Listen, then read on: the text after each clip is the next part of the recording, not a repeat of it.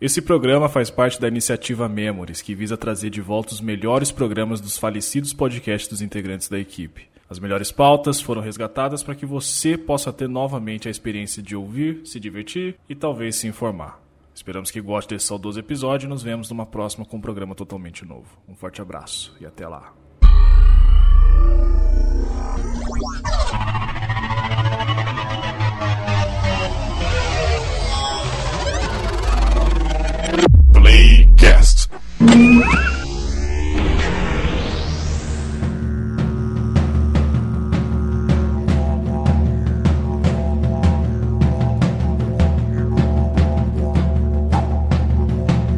Saudações, senhoras e senhores, sejam muito bem-vindos para mais um episódio do Playcast, diretamente daquele site, somente aquele site, o Mr. Play.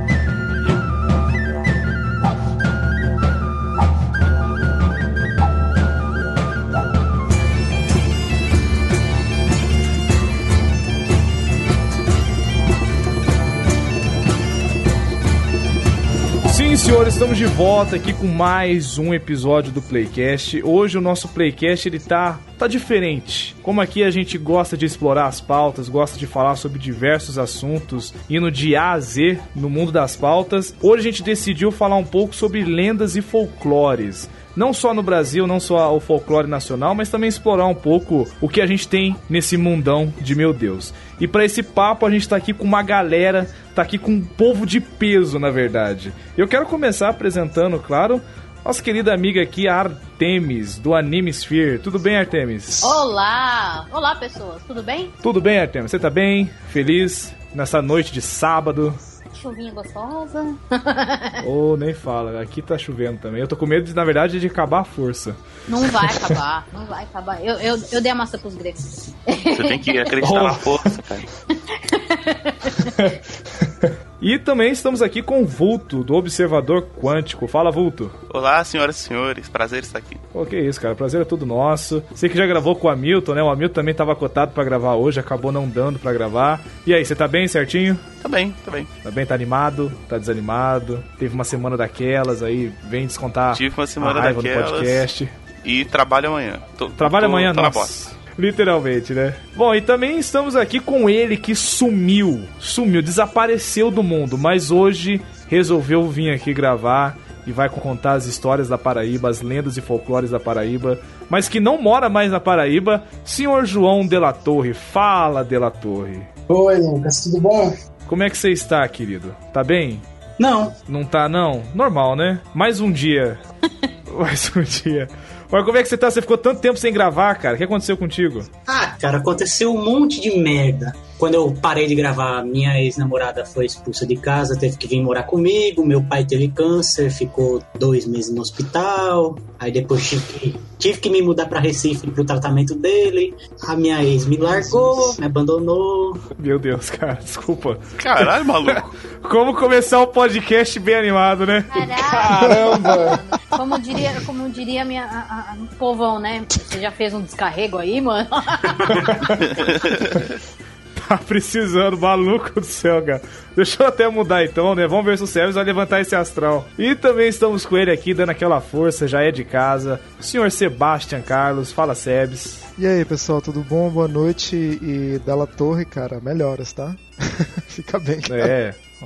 Dossiê de la Torre, é o próximo Playcast. Sebastian, tá bem? Tô ótimo. Você tá bem, tá feliz, tá ótimo, tá feliz em estar aqui de novo com a gente. É.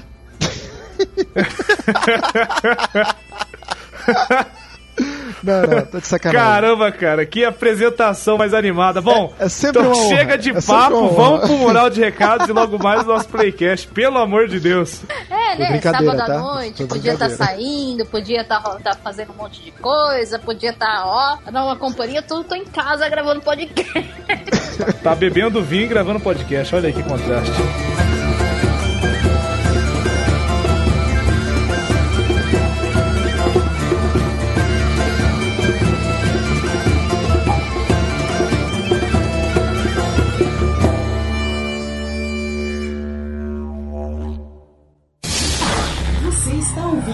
Playcast, o podcast do site ou Mr. Play.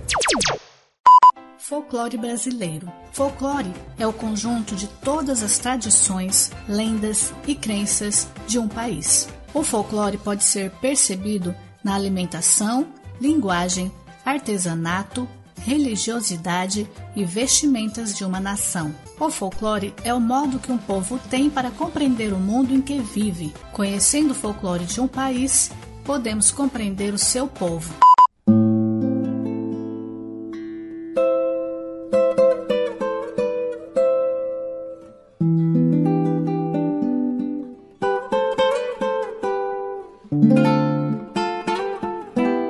acho que assim, é, quando eu pensei nesse tema, para falar um pouco sobre o folclore, sobre lendas, até misturar um pouco de lenda urbana aqui, que tem eu tava lendo, tem muita coisa que se liga, né, uma na outra, e eu tava lembrando, o que deu o gatilho para essa pauta, na verdade, foi uma vez que eu visitei o sítio do Pica-Pau Amarelo, em Taubaté, onde Monteiro Lobato mostrava ali os seus trabalhos, na verdade. Não ele, né, porque ele já tava a sete palmos no chão.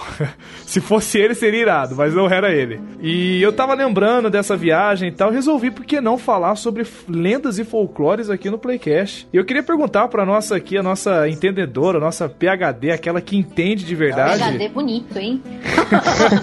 Não, é uma maneira de falar, né? O que, que é uma lenda? Você consegue dar um parecer pra gente? Nem os estudiosos entraram num consenso no que, que diabos é a lenda, né? É uma, é uma coisa meio, meio, meio maluca. Eles nem eles nem eles conseguem entrar num, num consenso. Porque tem gente que fala que lenda e mito, tudo vai depender muito do, do da forma como, como uh, quem está falando olha a cultura, né? Então, uhum. é, se você tem, por exemplo, no, na, geralmente nas culturas de dominação, você tem isso, o, que, o que era da da, da, cultura dominada não, não, é, não é nada bonitinho, nada certinho, nada valioso de se ter como, como mito. Então é só uma lendinha ali da esquina que não serve para nada, né? Então uhum. o mito é, é uma coisa, é, é isso que eu, que eu tô falando. Então toda a história que ela é contada por um povo sobre mundo, sobre visões do que de mundo, sobre fenômenos naturais, sobre explicação de, do, do porquê as coisas acontecem, elas podem ser consideradas como mitologia.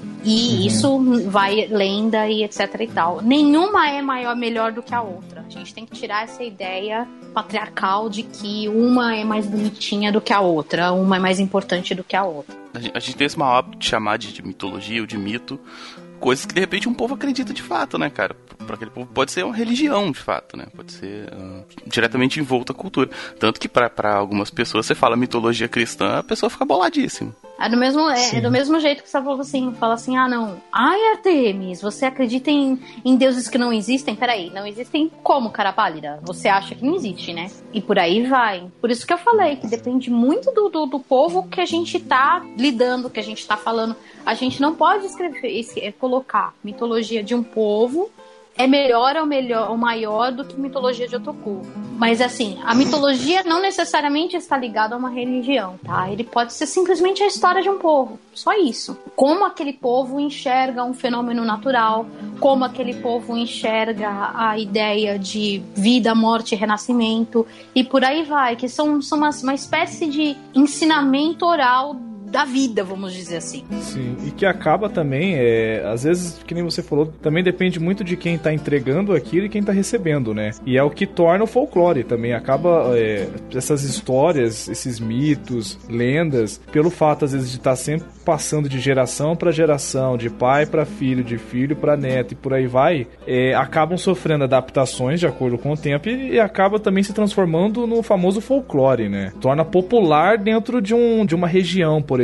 O regionalismo, querendo ou não, é, tem um peso muito forte em cima disso. É, não, porque se a gente for analisar a palavra folclore, ela vem do inglês, né? Folk lore, que é o conhecimento isso. do povo. Então nada mais é do que uma mitologia também. É por isso que também, eu estou falando. Sim. Existem formas diferentes de falar a, da, da mesma coisa para tentar, né, falar, olha, uma é mais bonitinha do que a outra. Às vezes o que chega pra gente é algo que na verdade não aconteceu, né?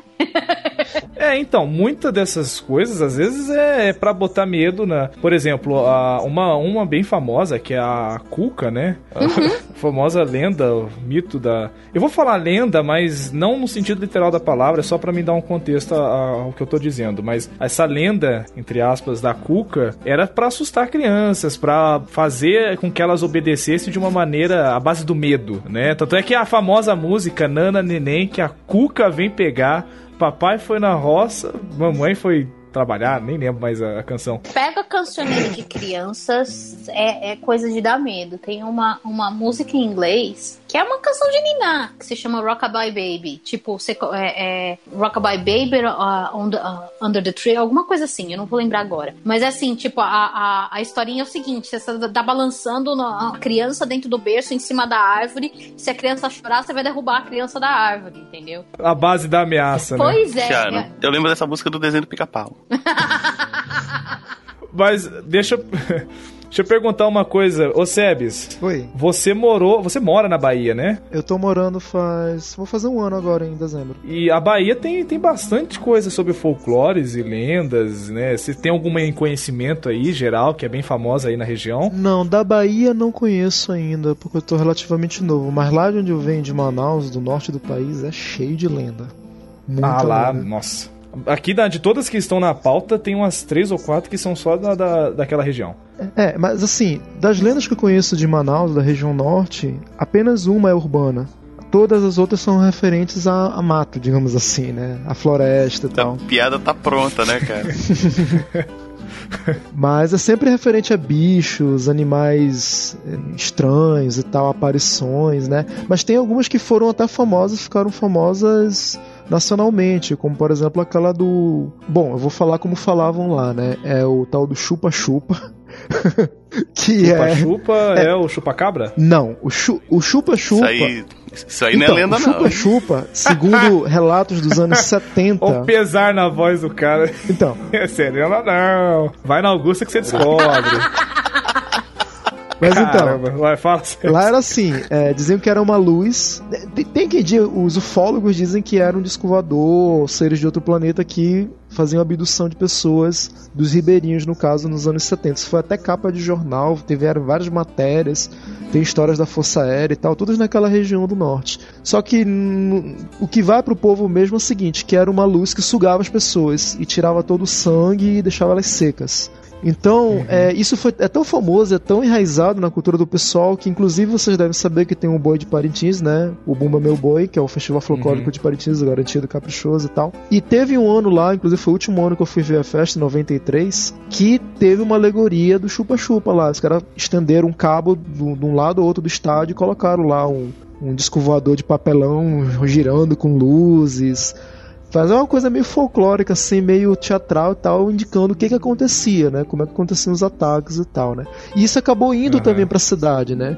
Quando se misturava com outras lendas da própria cidade. Mas o, o resto das outras lendas que tem são conhecidas de todo mundo: Saci Pererê, Curupira, Mapinguari, Yara, Sim. Mãe das Águas, enfim, tem várias aí. Muitas lendas assim, que às vezes são, é aquilo que eu falei, são explicações de um povo sobre aquilo que ele observa, entendeu? Então, é, aí depois, depois eu posso dar a explicação que eu acho que possa ter esse fenômeno aí. uhum. é, o, assim, o, o, grande problema, não, não sei se é um problema, mas existe uma grande maquiagem, que eu até coloquei isso na pauta, que é a Monteiro Lobatização da parada. é, tem aquela a infantilidade da história, né? Quando a gente para pra pegar a história mesmo para valer, ela não tem essa infantilidade, essa inocência que é transmitido, o Saci Pererê que pega o bolo na, na janela, o bolo de fubá da janela, rouba o bolo de fubá da janela. São, assim, a história ao pé da letra, a lenda, fol no folclore mesmo ao pé da letra, é uma coisa um pouco mais séria, às vezes até mais pesada, né? E eu acho muito legal as histórias do Saci, porque é o exemplo exemplo da miscigenação cultural que tem no Brasil, né? Porque Sim. há indícios que falam que o Saci era, na verdade, um, um, um orixá que foi travestido, entre aspas, para a cultura da, da, daqui, tentando explicar. Se eu não me engano, o Saci foi baseado numa, numa divindade chamada Ossanha, que é o, um, um, orixá justamente de, de florestas, de ervas e etc e tal, que faz uma. que ele dança numa perna só e é bem, é bem trickster mesmo, é bem traceiro que gosta de brincar. Então é o que, que acontece? Se você tem. É, é, o lance do. Quem conta um conto aumenta um ponto, né? É, então você tem uma pessoa que conta uma história e a outra pessoa vai colocar aquela história da mesma forma, de diferente jeito, para outra pessoa. E acaba saindo que o Saci Pererê nasce de um redemoinho, pulando de um pé só e etc e tal. Mas olha só, Temis, se não me engano, você me corrija, por favor, você deve saber bem mais do que eu. Imagina, vamos é, ver, às vezes eu não sei. Link... então, mas vamos lá, se você pode me ajudar. Tem algum link da história do Saci com o do Negrinho Pastoreiro? Não que eu conheça, não? que eu conheça. As duas, as duas histórias são diferentes, né? É, mas assim, eu, assim, o Negrinho Pastoreiro é do Sul. Se eu não me engano, o Saci é do Sul também, né? Ou é do, do Centro-Oeste? Ah, eu não me recordo. Eu acho que é do Centro-Oeste, amore. Eu não me é. recordo. Porque assim, além do, do Negrinho Pastoreiro, eu puxando de memória, né? Além do neguinho pastoreiro, era aquele que ficava na frente do portão para poder deixar as pessoas entrarem ou não numa fazenda, não era? É, tem uma história que ele foi açoitado até a morte, cometeu algum erro, perdeu, sei lá, alguns cavalos. Eu não sei o que eles pastoreavam lá no sul. Acho que não era ovelha, não devia ser ovelha, deve ser boi ou cavalo. E eu fiz o link disso por causa que, olha só, por causa da, do mascote do Internacional, que é o Saci. Ah, e eu li, não, sei, não lembro, não sei aonde que eu li que o Saci era uma lenda oriunda ali do sul, né? Do Pampa, do Pampa Gaúcho. É, então, se você. Então eu falei, é, não é... será que, né? Mas arquetip, arquetipicamente eles são muito diferentes também. Cara. É porque tem a história que o Saci ele gosta de roubar cavalo também, né? Não só fazer traquinagem, ele também gosta de roubar. Se você demole Nossa, o seu é cavalo, verdade, ele rouba, cara. né? É, mas, mas assim, o, o, o Saci ele é muito mais trickster e o, o Neguinho pastoreiro, do Pastoreiro, se não me engano, ele é. Ele, ele ajuda os viajantes. Não sei não, assim, cara. Né? Eu não me recordo. Então, é aí que entra, é porque assim, tem muita coisa sobre as histórias que às vezes elas vão sofrendo adaptações conforme o tempo, Também. Né? É, é até uma coisa que eu volto a começar a falar sobre, sobre arquétipo. Quando você começa a, a ver mitologias de várias culturas, que é o que acabou acontecendo comigo, né? A gente crê que para você conhecer melhor a divindade, a gente tem que conhecer um monte de divindades. Então a gente começou a, a, a conhecer diversos panteões de diversos povos e etc e tal. E você começa a, a, a ver as, que as histórias se assemelham em, em muitos, muitos panteões, em muitos lugares, justamente porque talvez isso é, é uma explicação, como diz um, um, o povo norte-americano, para a grandiosidade, o grande mistério, vamos dizer assim, entendeu? Então, uhum. por isso que se repete, por isso que é igual, por isso que vai passando. Povo americano que você fala nativo, nativo americano. Nativo né? norte-americano, né? exato. Ah, tá. Beleza. o povo é, nativo norte-americano. O white trash lá, o caipirão, ah, o grande espírito. Dá um tiro pra cima e tal.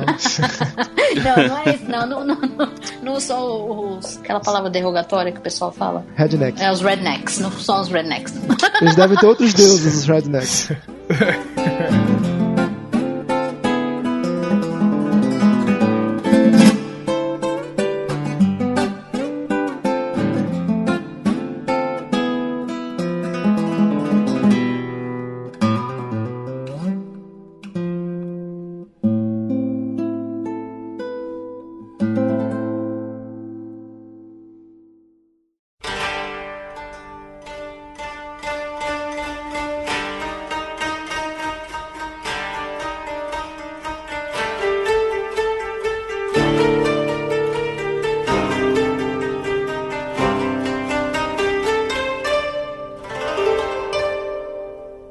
João, você também tem uma carga boa, né, relacionada a folclores e lendas aí. O João que tem, ele tá, ele tá tímido, né? Faz tempo que ele não grava, ele tá pegando jeito ainda, tem que desenferrujar o menino. Faz mais de ano, né, que eu não, não gravava com você. Faz, faz, faz, faz muito tempo, na verdade. O que eu estudei mais foram as lendas indígenas para poder escrever.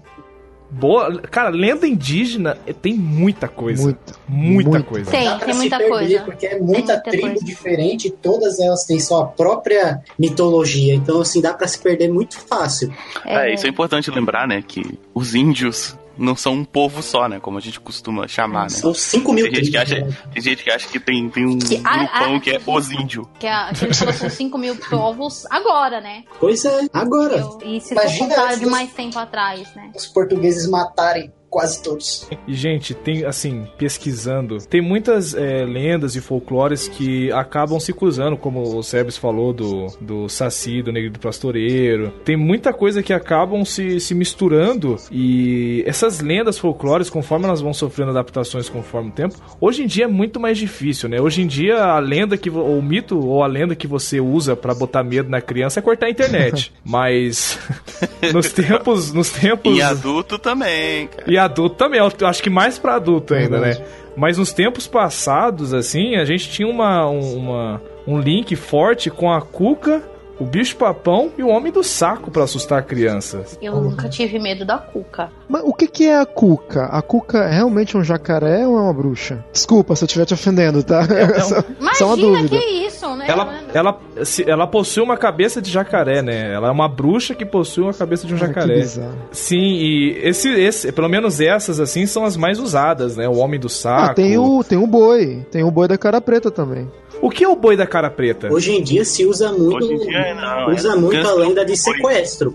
É, não, porque é o que acontece é o seguinte, muita lembra como lenda eu, urbana é, sobre sequestro. Lembra como eu falei do negócio? Ah, não, o povo, as histórias acabam sendo, às vezes, essas histórias acabam sendo é uma forma de passar alguma instrução para esse povo, para qualquer povo, entendeu? Então, por exemplo, se, se, as pessoas existem, existe uma cadeira dentro lá, lá, lá, pelo menos existia quando eu fiz a, quando, quando, quando eu estava lá, né?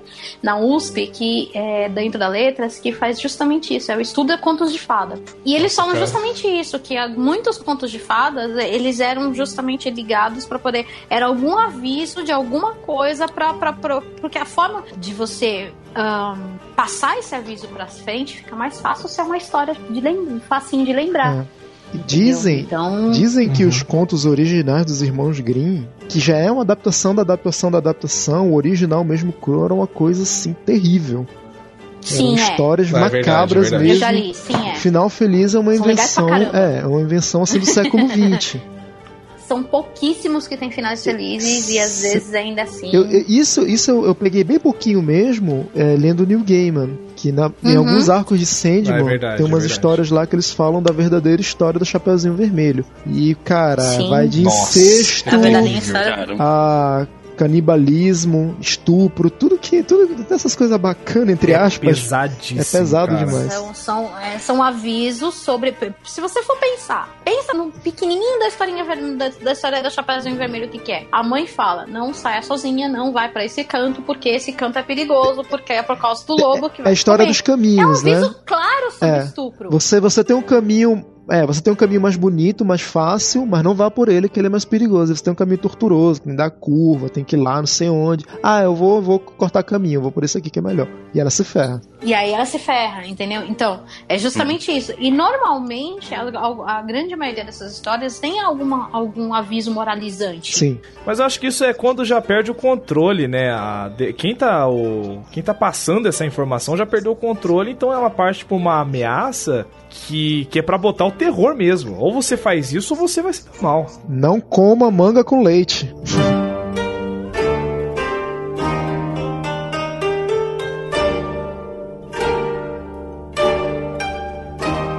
Que é o boi da cara preta? Ele tem alguma relação, alguma lenda ah, ah, com alguma, alguma coisa? Vocês sabem dizer? Eu tenho chute. O Brasil, assim como os Estados Unidos, é um país de cultura agrícola. Como os Estados Unidos tem os cowboys, uhum. aqui tem o, a galera do, do, do campo, vaqueiros. os vaqueiros. Né?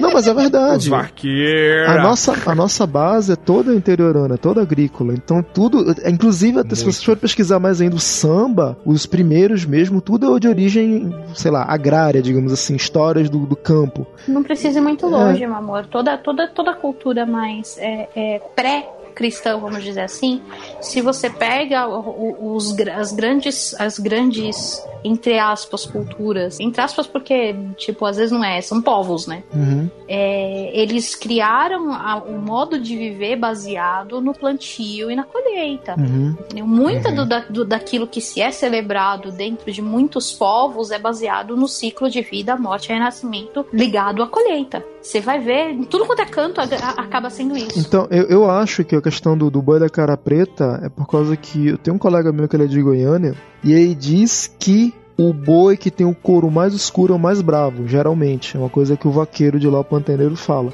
E então deve ter alguma coisa associada com quanto mais escuro o couro do boi. Então, se um boi tem a cara toda preta, pô, esse bicho é o tição, é. né, cara? O catiço solto no mato. Porque tem a música, né? O boi. Tem o boi da cara preta, pega esse menino que tem medo de careta.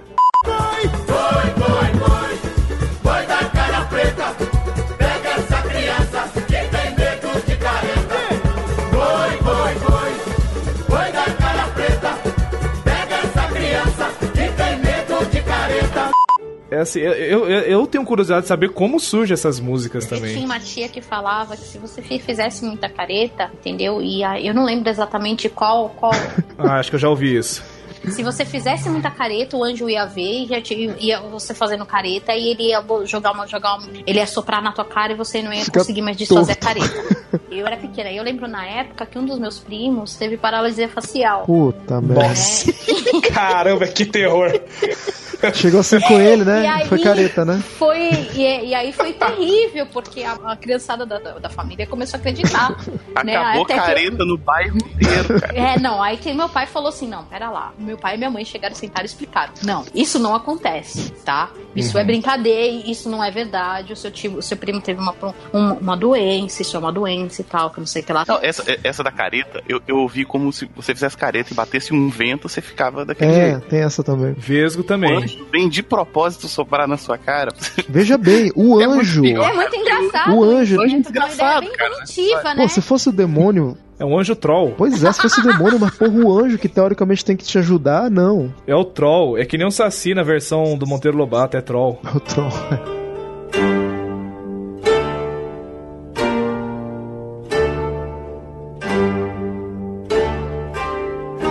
Voltando lá pro norte, de onde eu venho, tem a história do Boto.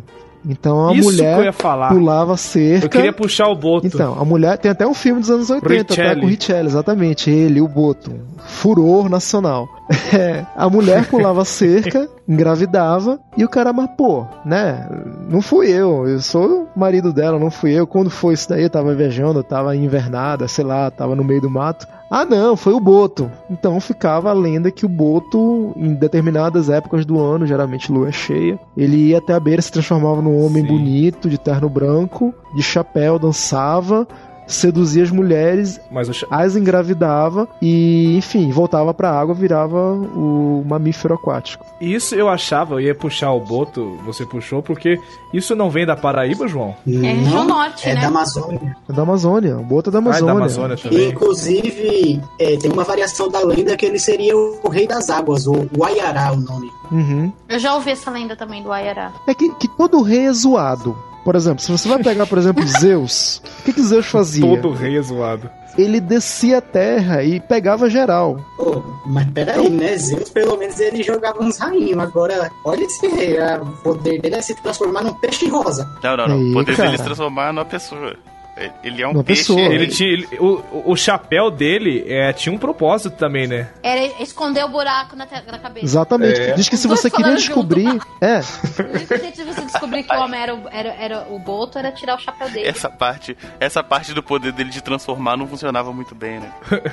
e não sei se vocês sabem, lá no norte é comercializado o sexo do Boto. Uhum. E é um afrodisíaco. É, é tido como afrodisíaco. Sim, cara. É usado tanto pelo pessoal curandeiro quanto da galera galera da Umbanda também lá que faz. Uhum. E tem também um link, não sei se é Umbanda, acho que é Umbanda, não é nome lá não. Umbanda lá tem um link com a, com a, a parada da mitologia indígena. Tem. Então, é, a galera tem esse link, né, das etnias, das mitologias africanas com as mitologias indígenas locais daqui da América do Sul. E tem essas histórias que diz que realmente, por exemplo, eu tenho uma colega minha que ela me disse que ela foi numa umbandista e ela receitou para ela um banho de sexo de boto para ela ficar fogosa e atrair homens, porque ela estava se sentindo feia, né, enfim. E ela disse que deu certo.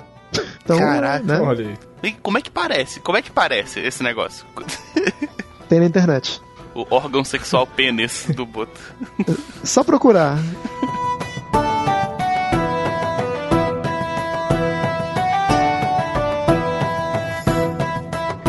Assim, puxando mais também para as lendas famosas e folclores famosos que a gente conhece, que tem muita influência de coisas do passado, até mesmo a própria mitologia da indígena, né? A gente tem, por exemplo, a lenda da Yara, também, que a gente pode falar aqui. Também é bem famosa, né? Você tem muita lenda da, da Uyara ou da Yara, né? A Yara, no caso, ela. Me desculpa a minha ignorância, mas ela, assim, ela não tem um sexo definido, vamos dizer. São as mães, as, as ideias da mãe d'água. Muitas culturas que chamam a, a mãe d'água. E aí você vai, vai passear em diversas culturas, você tem essa ideia da mãe d'água, de ser que uma, uma divindade feminina que mora na água. Aí você começa a querer ver, ver as deusas do oceano. Você tem Iemanjá, você tem Afrodite, Afrodite é uma deusa oceano, você tem Tiamat, Tiamat é uma deusa oceano, e por aí vai. Então, é um, uma, um pouco de uma mistura da, da, da, lenda indígena com a lenda europeia, né? Porque é, em algumas partes da Amazônia falam que é um boto fêmea, não tem parte humana nenhuma, entendeu? Que acaba misturando. Não tem como. Aqui no Brasil a gente acabou tendo uma, uma, uma miscelânea de uma série de coisas. Artemis, entendeu? Artemis, você tá muito deuses americanos. não, mas não, não tudo muito deuses americanos, é isso que acontece, gente. É, é, o New Gamer que tá muito folclórico. Hum. ele, o New Gamer é full folclórico, né, cara? É, total, total, total. Inclusive, recomendo aqui, link na descrição sobre o podcast que a gente gravou lá no Turno Livre, oh. sobre deuses americanos, que a gente dá uma passada legal em cima disso, cara. Ficou bem legal. Mas a Yara, ela não tinha uma parada em que ela também seduzia os homens? Não tinha alguma coisa assim? Você tem um mito? Peraí, deixa eu ver o nome do povo aqui. Tem um povo, que é o povo Capor, que fala de Iriwara, mãe d'água que é uma possível fonte de onde, onde esse mito tenha se originado, né? E segundo esse, esse segundo o xamanismo Kapor, né, ele essa essa divindade, vamos dizer assim, esse ser, a o Iar era, era uma era uma divindade que arremessava as, as pessoas na água para curar entendeu? Então as pessoas que afogavam era quem não tinha, não tinha como curar. Nossa, Caramba. ela fazia um favor. É, então ela fazia um favor.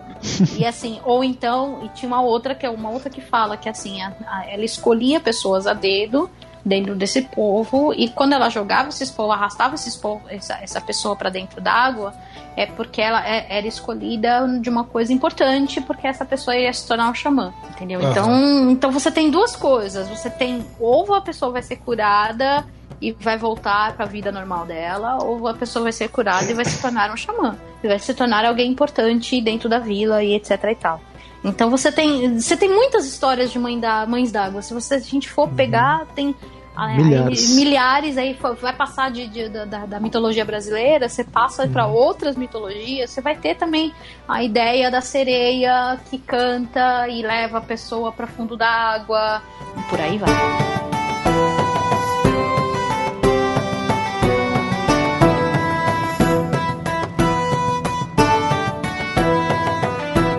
Na, falando em água também, né? Temos a, a folclore barra lenda da Vitória Régia. Ah, essa, é essa é uma das minhas lendas favoritas. Indígena, da né? Vitória, é indígena da Vitória Régia, é o nome de onda. Se não me engano, a, a, história é assim: Nayá, né? Que Nayá era uma indiazinha que ela se namorou pela lua Uhum. né? E ela ficava, tipo, toda noite ela ficava toda linda e maravilhosa olhando pra lua, porque ela tinha se apaixonado pela lua. Aí aconteceu um dia que ela, ela, ela foi para perto de um lago e aí ela viu o reflexo do, do da lua no, no, na água. E ela foi que nem doida para cima do, do, reflexo da lua, porque ela queria, ela queria muito a lua, porque ela tava apaixonada pela lua. E aí, óbvio, que a Índia morreu afogada.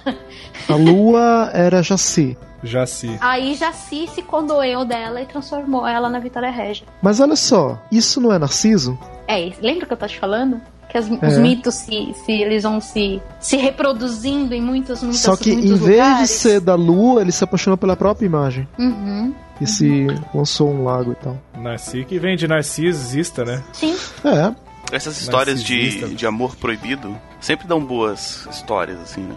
Aqui no Espírito Santo tem duas. Duas Opa, bem parecidas, inclusive. Uma é que tinham dois índios de tribos rivais, tribos diferentes, né? Uh, Jaciara e Guaraci, eu tô olhando aqui um texto. E aí eles tinham um, um, um amor proibido, eles trocavam mensagens através de um pássaro, né? Um pássaro de fogo. eles se encontravam de vez em quando, tal, não sei o que. Aí quando descobriram o, o deus lá, uh, não vou lembrar qual exatamente, pune eles e, e, os dois se tornam duas montanhas distantes. E aí são as duas montanhas maiores aqui da, da região metropolitana hum. aqui de Vitória, né? Que é o Mochuara, uhum. que fica em Cariacica, e o Mestre Álvaro, que fica aqui na, na Serra. Mas lembra que eu ah, falei que a, a, a maioria das lendas e dos mitos são explicações, entre aspas, de povos para fenômenos, para coisas, como as coisas aconteceram, como as coisas nasceram e por aí vai. São. É... Ah, eu esqueci a palavra agora. É... Cosmogonias? Exato. Obrigada.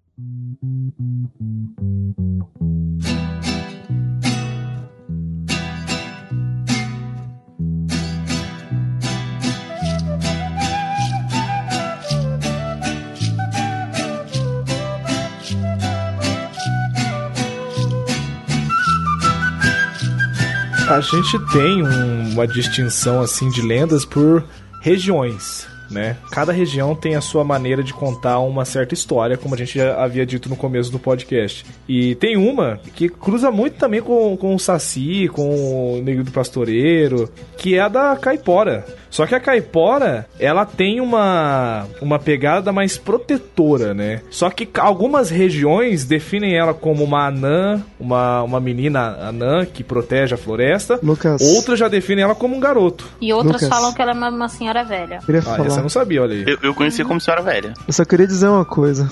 Caracapau! Nossa. olha a referência tem muitos, uh, muitas histórias de espíritos protetores, assim, de, de uhum. são vários e vários, né? O, o Curupira, segundo me consta, também é um espírito protetor. Que é confundido às vezes com a caipora, né? É, Curupira, é, caipora, acho, acho que o boitatá também. O lance do Curupira é que ele tem pé, os pés virados ao contrário, que é justamente para ele enganar os caçadores, né? Ou em outra variação da lenda, os madeireiros que destruíam a floresta. Cara, alguém colocou um link na pauta do, do Curupira? É porque assim, dizem que. O que, o... tem uma imagem do Curupira com o pé pra trás. Só que ele não é um pezinho pra trás bonitinho, igual, igual às vezes é. Ele tá, tipo, tá virado da metade da canela para baixo e deu uma agonia quando eu vi essa porra. Não, mas é, cara. Isso eu posso falar bem porque o meu avô, ele faleceu em 97, ele morreu com quase 90 anos, mas ele morou a vida inteira dele no mato, ele é de Parintins. Adoro conversar com pessoas assim. É sério, velho. Adoro. Eu me arrependo muito de não ter sido mais próximo do meu avô. Assim, meus primos mais é velhos que conheciam ele melhor contam cada história. Mas enfim, ele contava cada lenda. Mas o lance é que ele contava a lenda como tipo um documentário de hoje em dia, sabe? Que você coloca na realidade. Então ele não fala, houve um dia ele fala, olha, outro dia eu fui ali e tal e vi não sei o que no chão. Então ele já faz o contexto disso daí. E ele dizia que na época que ele era mais jovem, mais moço, ele andava com alguns madeireiros. E ele dizia que os caras andavam com fumo e com aguardente sempre, mas eles não consumiam. Ele falava, por quê? Ah, isso aqui é pro Curupira. Pro Curupira. Se é o Curupira para ser, a gente coloca oferenda para ele não entrar no nosso caminho, porque senão a parada do Curupira não é que ele mata, não é que ele machuca, ele quebra os caminhos, então você fica perdido na floresta. E aí depois você morre de fome, sede, abatido. É, assim, quando você começa a ver diversas culturas, estudar um pouco da, da de coisas pré-cristãs, entendeu? Assim, uma das coisas que o pessoal geralmente faz é você, é você ter um cuidado com, com os espíritos da natureza, entendeu? Uhum. Uh, tudo aquilo, porque, como que eu falo, pro, pro, pros vicanianos tudo tem vida, tudo. Tudo Artemis, tá vivo. Artemis, se, se eu usar o termo elemental, tá errado ou não? Não, essa você pode usar o termo elemental, mas é, é eu pra, particularmente para mim não abarca tudo o que é um espírito Entendi. da natureza, entendeu? É, é uma é uma são denominações diferentes, entendeu?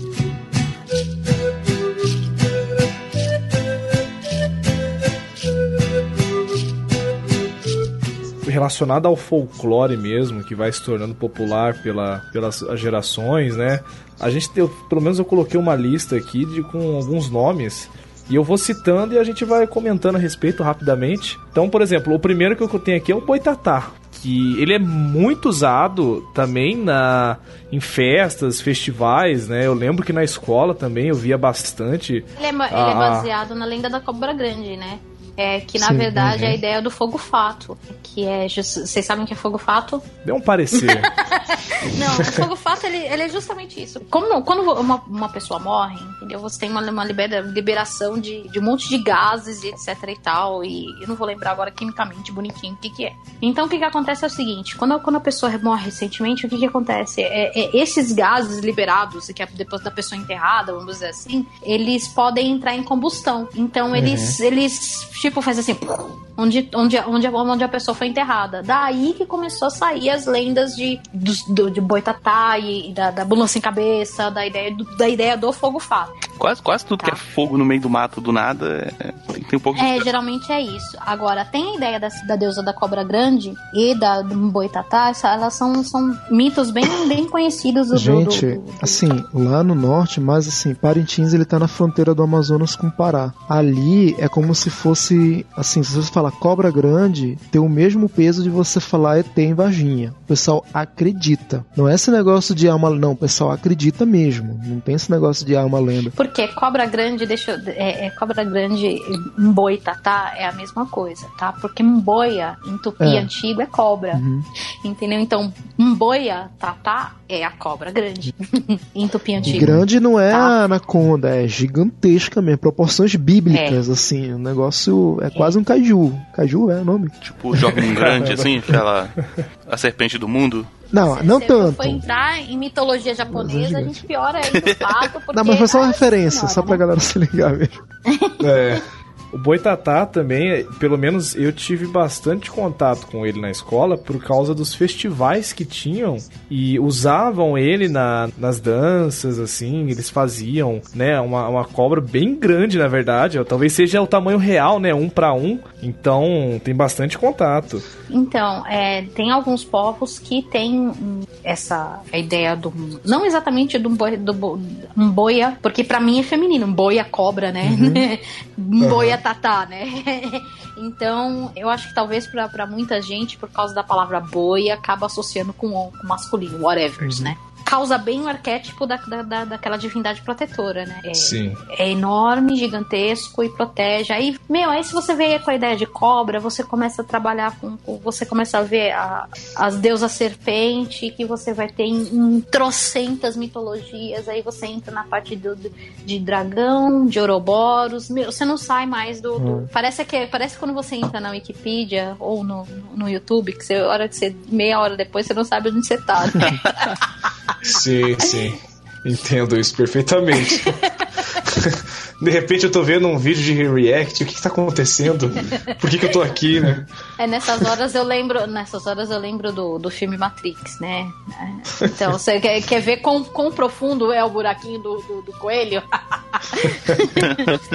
Bom, e a gente tem também o Saci Pererê, que a gente já comentou, a Yara, que a gente já comentou, a Mula Sem Cabeça, né, que a gente falou aí também. Coisa também do Fogo Fato. Sim, o Existem Curupira... muitas lendas, inclusive. Tem uma lenda da, da Mula Sem Cabeça que fala que, na verdade, ela, ela começou a existir porque teve um padre que perdeu os votos. Em algum lugar, é, é, essa lenda é assim. Eu já, eu já ouvi que, que é a mulher que se apaixona por padre. Então, eu já vi os dois, né? Que eu já ouvi que é a mulher que, que se apaixona pelo padre e não pode, aí vira, fica puta da vida e vira a mula sem cabeça. fica tão nervosa que gospe fogo. É, é, e eu já vi ao contrário também, que o padre que se, se, se apaixonou por, por, uma, por uma moça e, e, tipo, porque ele quebrou os votos, vira mula sem cabeça. Ah, por é? aí. Essa, essa eu não conhecia, não. Já ouvi os dois dos dois jeitos. Mas até aí. Mas eu né? acho criativo, criativo que é a mula sem cabeça. A pessoa fica lá amaldiçoada, mas ela vira mula sem cabeça no, no dia de lua cheia. Pois é, aí você começa a pensar da, da, da parte de licantropia, das lendas de lobisomens europeias. Sim, tem um monte de. Um monte, noite de lua cheia é o dia que todo mundo vira o que tem que virar, né, cara? Pois é. É um... Por que será, né? Bem puxado, ó. Lobisomem. O lobisomem também já é um. Aí já é um. Aí, cara, a gente entra. Se a gente for falar sobre lobisomem, a gente vai fazer um podcast novo aqui. Porque Nossa, eu já ouvi um milhão muitas histórias. histórias tem muitas histórias relacionadas ao lobisomem. Tem a, a, o lance dos filhos, né? Da contagem do número de filhos, que o sétimo filho, se não me engano, é o que se transforma. Né? E tem é aqueles que são filho mordidos. de um sétimo filho. É alguma coisa assim, é. No filho, eu já ouvi falar que é o sétimo filho de, de seis mulheres. Eu já ouvi falar. Meu, tem uma série de coisas. As lendas e os mitos aqui do Brasil diferem das lendas e dos mitos europeias. É muito louco. Isso, exata, é isso que eu ia falar também. Porque assim, o lobisomem é a prova viva de que a gente tem uma história central e que ela é criada versões daquilo no mundo todo. Uhum. Né? A gente tem filme, a gente tem a versão do, do, do Crepúsculo de lobisomem, do White Wolf, do Teen Wolf. A gente tem a versão daquele filme da Regina Casé também, que, que acho que, se não me engano, tem um lobisomem lá. Eu esqueci o nome daquele filme. O lobisomem é a prova pura disso. De que dá para pegar uma história e criar versões em volta daquilo no mundo todo. O pai de um amigo meu sempre contava história de lobisomem, só que nas histórias dele, os lobisomens só se ferravam, porque o, povo da roça era muito brabo, cara dava tiro no lobisomem, corria atrás do lobisomem com faca. E os lobisomens só se ferravam O João pode falar disso, ó, veio da Paraíba. É, mas no Centro-Oeste tem uma versão que eu acho muito legal, que é parecida com o lobisomem, é o Arranca-Línguas.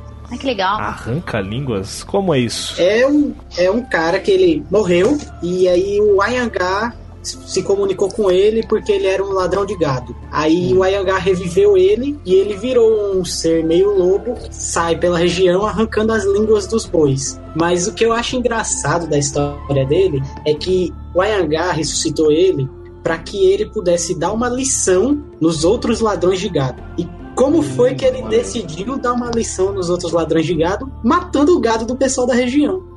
Ah, faz todo sentido. Faz todo sentido. Gado é uma parada que sofre, né? Sei lá, o chupacabra. Nossa, todo mundo bate no gado. Falando de chupacabra, só um parêntese rapidinho.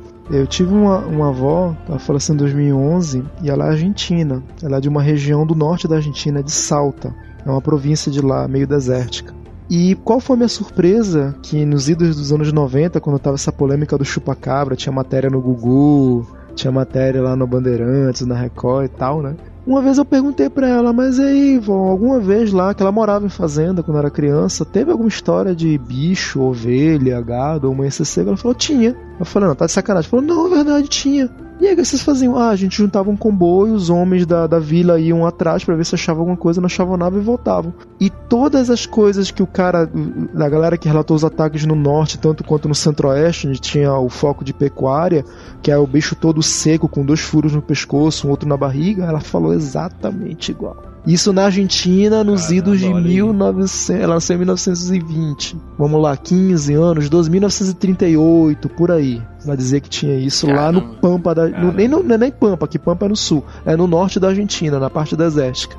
Então, vocês lembram daquele desenho do Jack Chan? Uhum. Então, tem episódio que ele vai pro, que ele vai para algum lugar que tem o chupacabras, né? E o chupacabras existe mesmo lá, e eu acho que é na Argentina, se não me engano. O chupacabras, na verdade, essa designação chupacabra é mexicana. Ali mexicano, América Central. Ele chupacabra. É, é uhum. velho isso.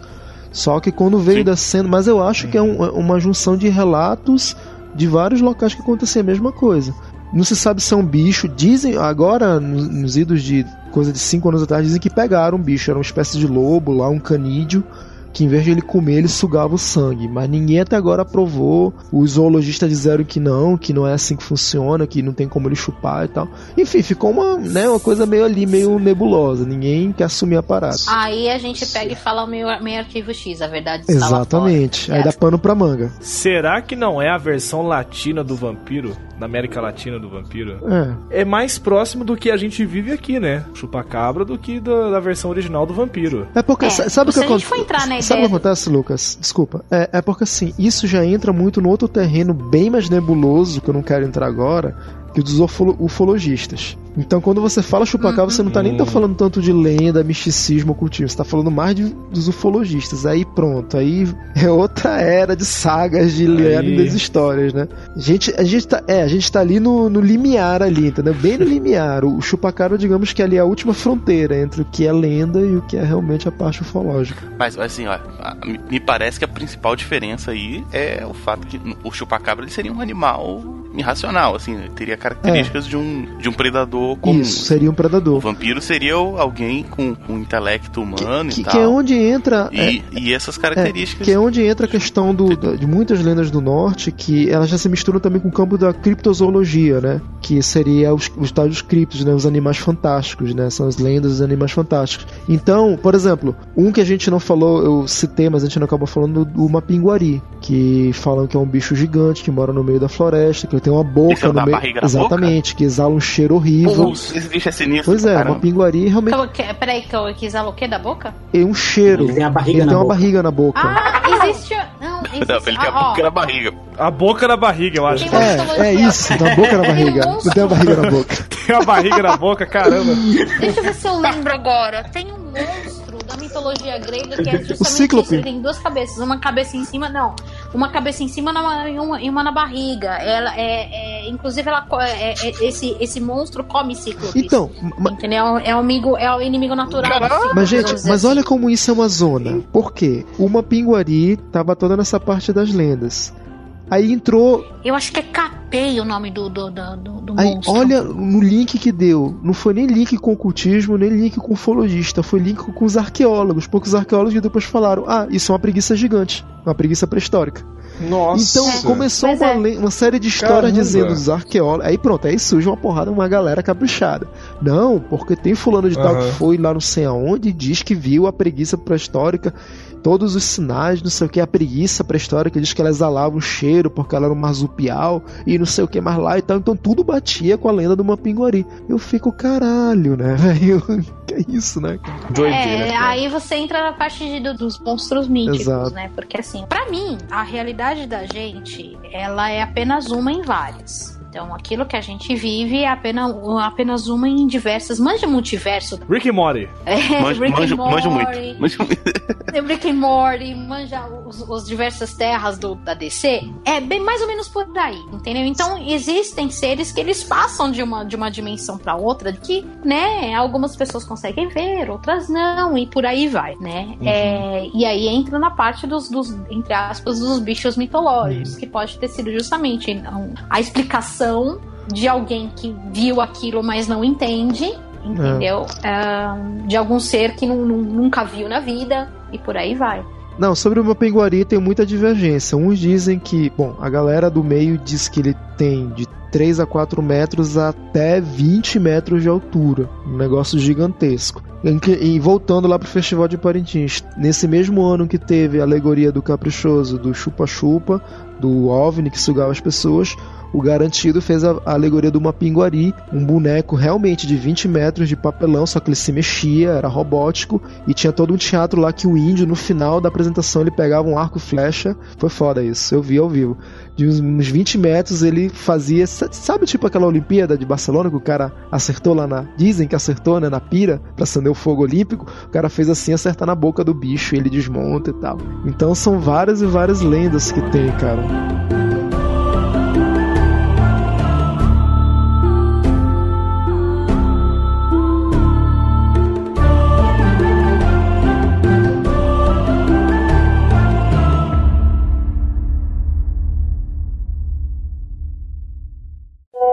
Saudações quadrinísticas, pessoal. Aqui é Milton Cabuna, host do podcast Quadrinhos Narrativas, e estou aqui dando a minha colaboração pro Playcast, falando sobre um pouco de lendas.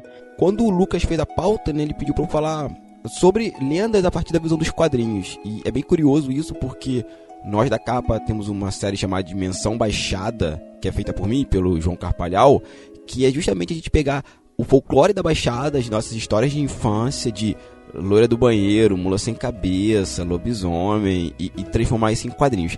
E a Baixada é muito rica disso, é, desse tipo de, de causos, né? Quando a capa surge com Cristiano e com Cristiano Lugero, né, e o João Carpalhal, a ideia deles era contar as histórias da nossa cidade, né, da, da... como o Stanley fez com a Marvel, né, fez essa coisa mais lúdica com a Baixada Fluminense. E o João criou Dimensão Baixada e eu fui pra essa série desenhar e agora eu escrevo e desenho com ele. A gente vai fazendo essa ping-pong, né? E é bem legal a gente pegar as histórias da Baixada. A Baixada é muito grande, né? Então você tem parte muito urbanizada, você tem parte muito rurais ainda. e espero que seja para sempre assim, pegar essas lendas locais e transformar em quadrinhos. E é, no início, né, quando a gente fazia, era bem, era bem legal porque as pessoas davam feedback pra gente assim: "Nossa, meu avô viveu isso, meu avô passou por isso. Ah, eu conheci um vizinho que se transformou em lobisomem, mas ele morreu. Ah, quando eu era menina eu vi a loira do banheiro". E isso era muito engraçado, né, porque a gente ouvia essas histórias quando era criança. Eu sou de Magé, o Carpalhal é de Caxias, é o outro é de Nova Iguaçu, mas como as histórias são as mesmas, independente de onde nós estejamos. E essa ideia do folclore, né, essa oralidade, essa ancestralidade é, vai passando e vai se adaptando, né, depende de cada cidade. Aqui, por exemplo, você tem um lobisomem que. Ou você tinha um lobisomem, né? Um, um senhorzinho que morava aqui e tal. Toda noite aconteceu com isso. Até que um dia a cadeia foi comprada e desapareceu. Aí você vai em outra cidade e acontece a mesmíssima história. E, e isso é muito bacana. Mas é isso, gente. Encerra aqui minha participação. Acho que já falei demais. Curta aí o programa. Obrigado, chefe, pela, pela convocação. Abraço, pessoal. Ouça lá o Quadrinhos Narrativas. Me um feedback. Sejam legais uns com os outros, tá bom? Abração, pessoal.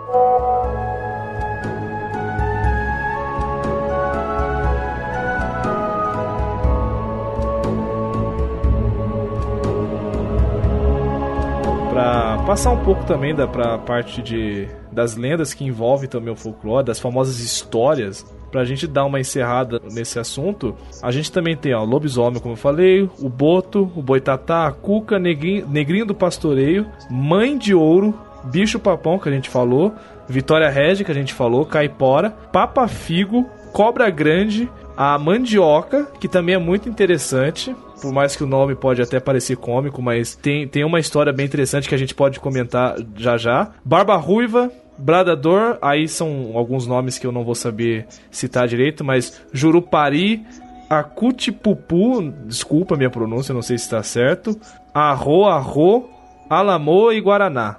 O da, o da mandioca, o Artemis, você consegue passar pra gente? é, dentro da, da mitologia do, do, de vários tem vários povos. Né? A minha tradição a gente fez uma releitura de muitos mitos para poder trazer isso para o culto. E uma das deusas que a gente cultua é a deusa mandioca. Sim. Entendeu? Então a, você tem a, a, deusa da Mani, que é justamente a, a, que conta a história da, da, da, criação da primeira da primeira mandioca, da primeira maniva. A história, a história é a seguinte, né? Uma delas, que a filha de um, de um, de um chefe indígena apareceu grávida, e ela era virgem, né? Não tinha ninguém, não era casada, vamos dizer assim o pai ele falou que ia punir, pensou em punir, mas na noite que ele, que ele resolveu que ia punir, é, é, o espírito entrou em contato com ele e falou que disse que a criança era uma criança mágica e que traria muita coisa bem fazia para todos, então para não, não fazer nada com a criança. Quando a criança nasceu, ela era uma criança muito diferente da, da de, das outras crianças, porque ela era muito branca, que a, tão branca, mas tão branca, que a pele dela chegava a brilhar. Nossa. E aí ela já nasceu falando, andando no segundo dia de vida. Todo mundo ficava maravilhado com ela.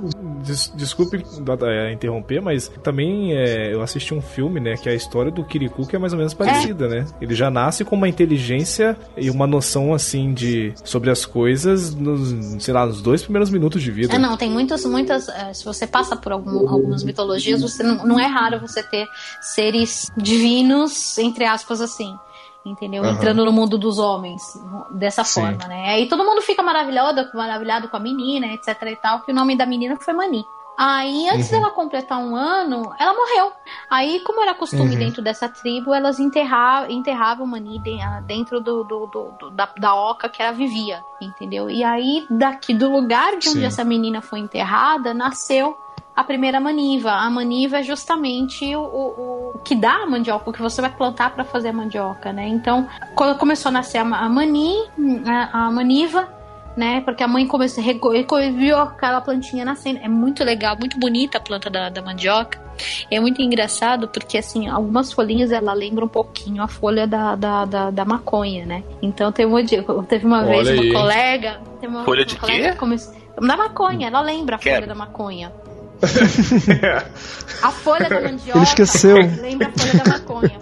Aí o que, que aconteceu? Uma amiga minha plantou plantou mandioca, né? Da, da, da, e a mãe confundiu, falou que era maconha e tal, que não sei o que. Ela, mãe, não, isso é mandioca. mandioca. Meu, foi muito, foi muito tenso o negócio. Aí era assim, essa planta, essa planta brotou, e aí eles perceberam que as, as, a planta cuja as raízes, né, saíram do solo, e aí eles perceberam que, que tipo, era. era tinha casca muito muito escura, mas por dentro era a flor da mani que, dava para comer, dava para fazer uma série de coisas, etc e tal.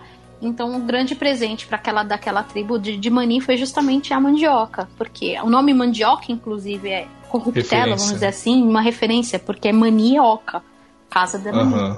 Sim, tem alguns lugares tem outros nomes, né? Tem macaxeira, aipim, mas a lenda vale para todos.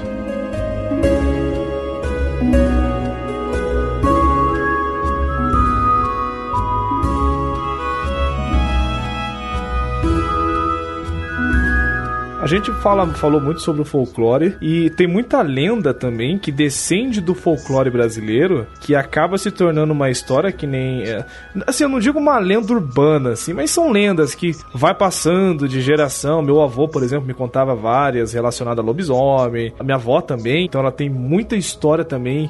E que ela morou no interior, né, na, em roça, assim. Então ela, contava as histórias de determinados personagens do folclore de uma maneira diferente. E a gente acaba encontrando também lendas gerais, assim, que todos conhecem, mas por regiões. Né? A gente, por exemplo, tem uma é, bem. muitos povos isso não é uma história, isso é verdade.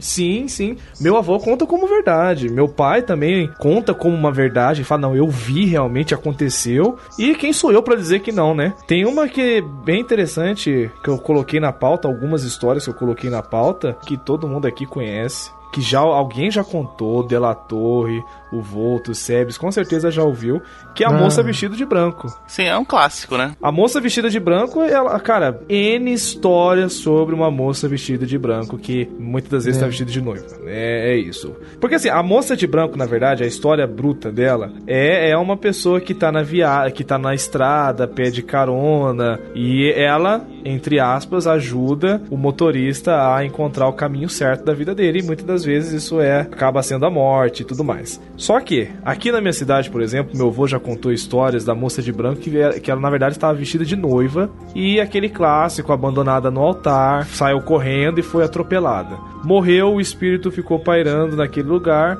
e de tempos em tempos ela aparece em frente a uma igreja.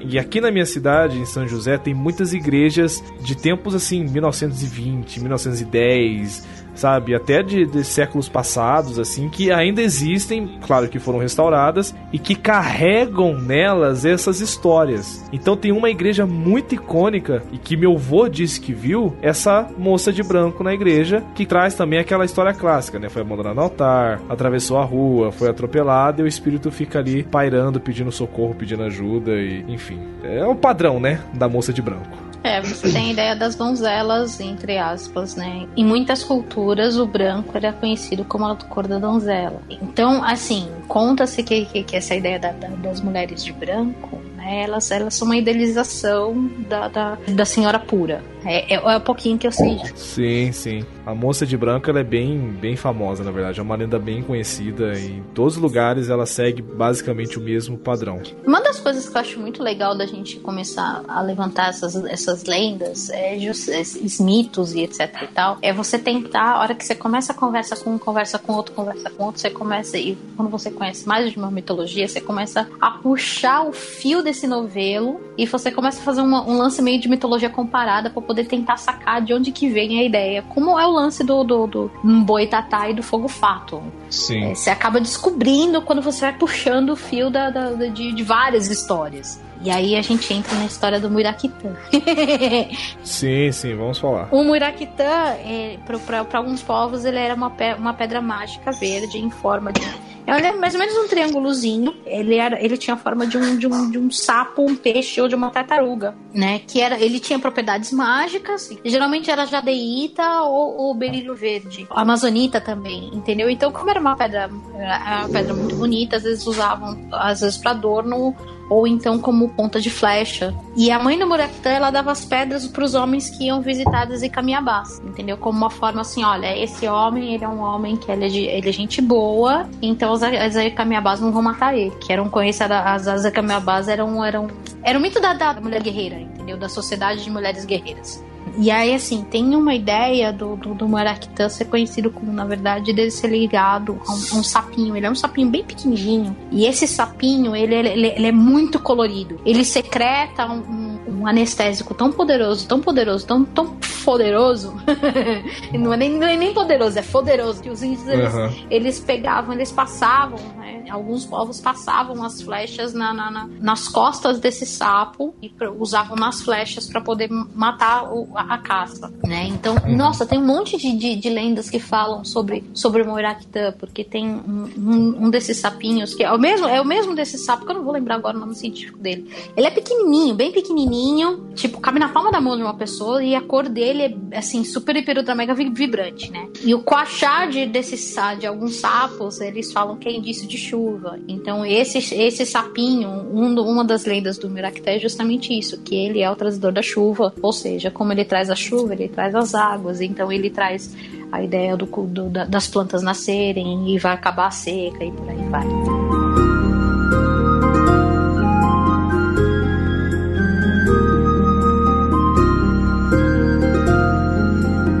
Vocês conhecem alguma lenda interessante para contar aqui? Aqui no, aqui no Espírito Santo tem uma lenda do da pegada do diabo. Nossa, pegada do diabo. É. A, esse é, esse é tipo, bem é. direto. É, é tipo assim, teria um cara que ele tava ferrado na vida, né? Ele era um criador de gado, mas aí queimou das, das fazendas dele lá. Olha o, olha o gado de novo aí, ó. É, país agrícola, cara. País agrícola. E aí ele ficou pobre e tal. E aí ele tentou fazer um pacto com o diabo. E aí o diabo pediu o filho dele. Aí passou-se os dias, ele foi lá, deixou o filho em cima de uma pedra e saiu fora pro, pro menino, pro, pro, pro capeta vir pegar o menino. Mas aí uhum. São Pedro foi lá, né, e enfrentou o diabo. E aí diz que tem uma pedra lá que você consegue ver a, a marca da, do, do, pé do diabo na pedra e da, da cruz que o São Pedro fez com o seu chicote. Eita porra. Essa parte do Caramba. São Pedro tem um chicote, eu fiquei muito perplexo porque eu não sabia. São Pedro tem um chicote curioso, hein? Essa eu não sabia, não. Sério, tu tem alguma? Tem essas que eu contei do norte, né? É... Eu não lembro de nenhuma especificamente que tem acontecido com a minha família, mas tem muitas histórias, né? Por exemplo, tem histórias lá do, de Parintins, que é de onde vem a origem da família da minha mãe, que diz que teve uma época lá que. Você sabe que cigano, o povo romani, ele tá no mundo todo, né?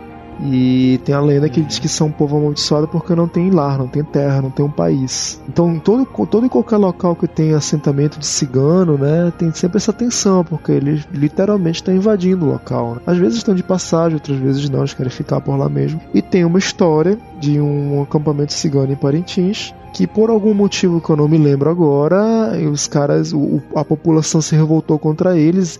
Tem muita lenda envolvendo cigano. Dizem que ciganos eles acobertam seres extraordinários, tem bruxaria, tem canibalismo, enfim, assassinos, né, enfim, né. E alguma história rolou com referente a ciganos acusaram de alguma coisa e numa bela madrugada mataram todos, tacaram fogo. Só que um dos que sobrou, ele amaldiçoou a cidade. E você sabe que praga de cigano pega, né? Então ele falou assim: durante tantos anos, acho que era justamente um ciclo em torno de 40 anos, aqui não vai dar nada, a terra não vai dar nada, e os seus, seus animais irão morrer e tal. E isso é um tanto chamativo porque Parintins é uma ilha que o forte dela é pecuária. E assim, realmente teve uma grande crise uhum. com, alguma, com alguma praga que deu no pasto lá, que o pasto não estávamos conseguindo manter saudável para o boi comer. E começou, assim, vários fazendeiros perderam dinheiro, perderam milhares de cabeças de gado, a cidade quase foi à bancarrota. E tem gente que associa essa história, meu avô principalmente, nem, nem tanto meu avô, a minha avó mais, conta essa história associando que é por causa da praga cigana. Então diz que são lendas que surgem, né? Que eles fizeram um pacto com alguma coisa e jogaram a maldição na cidade. Olha aí. Tem uma lenda daqui que eu acho bem interessante. Mas daqui você fala de Recife, de Recife. Né? Assim que eu cheguei, eu escutei essa lenda e, cara, não tem como não rir. E é uma lenda assim que, que, o pessoal daqui acredita, principalmente as crianças. É a lenda Olha. da perna cabeluda. Eu Essa estou é muito incrível, curioso. Cara. Estou Essa muito é curioso. É Já ouvi falar. É uma perna, é uma perna cheia de cabelo que sai andando sozinha de madrugada e, e chuta a bunda. Ela chuta a bunda de quem, é, de quem Ela passa. perna troll. Cara, é, é- esse é o trickster supremo, cara. É muito boa essa história. Aí fui na escola pegar meu irmão, falei pras crianças: olha, toma cuidado de noite, senão a perna cabeluda vai chutar você. As crianças, ô, para, para, não sei que perna, perna cabeluda, não, para. As crianças têm medo, cara, não tem como não dar risada. Perna cabeluda. Pô, eu já gostei de Recife assim que cheguei, só por causa da porcaria da, Da perna, perna. que se, se, eu andar, é, se eu andar sozinho de madrugada, vão chutar minha bunda. Depois de três garrafas de Sintra, alguém provavelmente vai chutar a sua bunda. O negócio é com o que que vão chutar, né? É complicado. Uma botina gigante, né? Mas, Artemis, você com certeza, né? Você é conhecedora. Que, que história que eu vou pegar pra contar? Pega a mais, a mais cabeluda, sem ser a perna, a mais cabeluda, mais assim. Tá.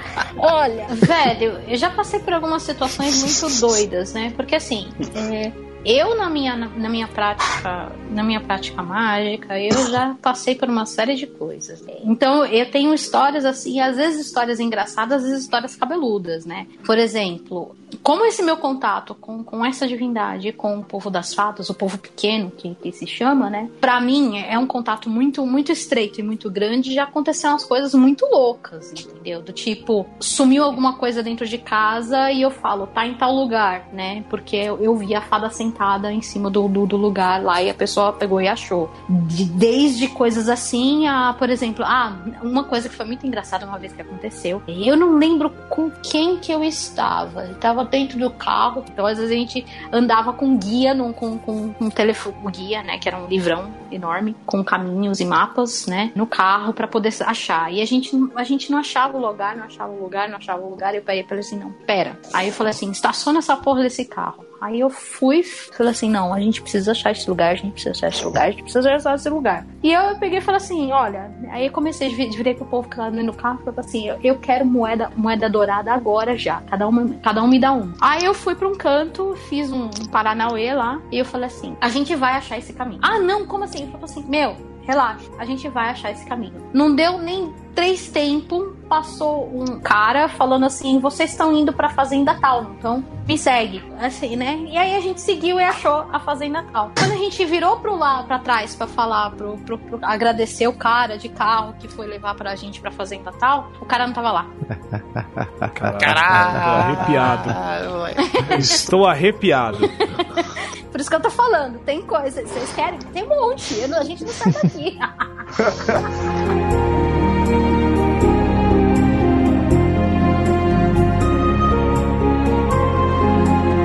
Agora, na verdade, a gente tem que parar as histórias aqui porque a gente precisa criar a nossa própria Eita. lenda que vai Aí, funcionar garoto. daqui a 60 anos. Por que 60? Por que 60 e não 100? Porque 60, certo? Então calma, vamos primeiro trocar a música. Troca a música.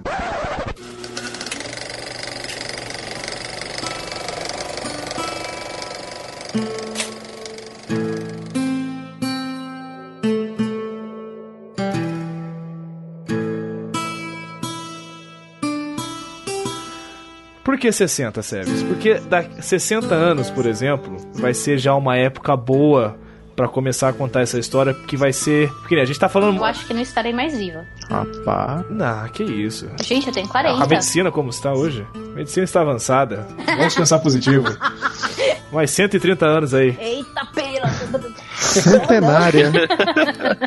Não sei se eu quero, não, sabe? Centenária. A gente falou muito sobre o período, né, agrícola, as pessoas de interior, assim, bem interiorzão mesmo, roça. E tem um tempo, 40, 50 anos atrás, quando os nossos avós eram jovens. Então, se a gente for pegar esse tempo e colocar à frente do que a gente tá vivendo hoje, dá cerca aí de uns 60 anos. E é bom, porque ninguém vai contestar, entendeu? Essa lenda ninguém vai contestar. Então, eu quero puxar uma história que contextualiza o que pra eles lá na frente vai ser tipo muito tempo atrás, muito passado, muito ultrapassado, só que pra gente é atual. E eu já até sei como que a gente pode começar. Eu tinha pensado que falta, falta uma lenda urbana envolvendo podcast. Calma. Pra gente criar, a gente- ou o que, o que lá na frente vai ser muito velho, tem que ser. O podcast é legal, mas o podcast ele é um pouco mais underground, querendo ou não. O que tá em alta hoje é o YouTube. Então a gente pode criar alguma coisa em cima do Joãozinho que queria abrir o canal no YouTube. O que, que vocês acham? Ele foi abrir o canal do YouTube, teve, um- teve um feio gigantesco e nunca mais saiu de casa, tá ligado? Ele se inspirou em fazer vídeos de react.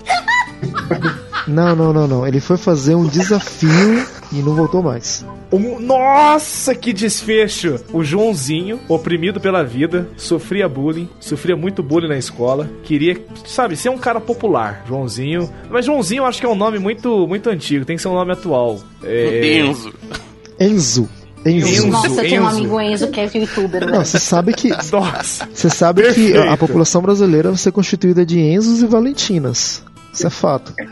Nossa, o que eu tive é aluno de Enzo e Valentino nos últimos tempos, assim, criança, vocês não têm O ideia. Enzo namorava com a Valentina, vai lá. Mas então, o Enzo. Enzo, Enzo é um baita nome. E Enzo, o menino Enzo, queria ser popular na escola, né? Ele queria ter atenção dos amigos. Mas ele era um garoto muito Ele quieto. ganhar, ganhar lanche de graça da lanchonete. Também, também. As outras, pessoas, as outras crianças ganhavam, mas ele não ganhava. Então, ele queria se tornar popular. E como que ele se torna popular? Fazendo um vídeo pro YouTube, se popularizando na internet. Então ele primeiro tentou e colocou o vídeo na cozinha, tentou, tentou segurar o forninho e não deu certo. É, ele tentou fazer vlog, né? Ele ainda, ele ainda tentou fazer alguns vlogs, viu que pff, o pessoal tava cagando, tava só dando é, é, se é, sigo de volta.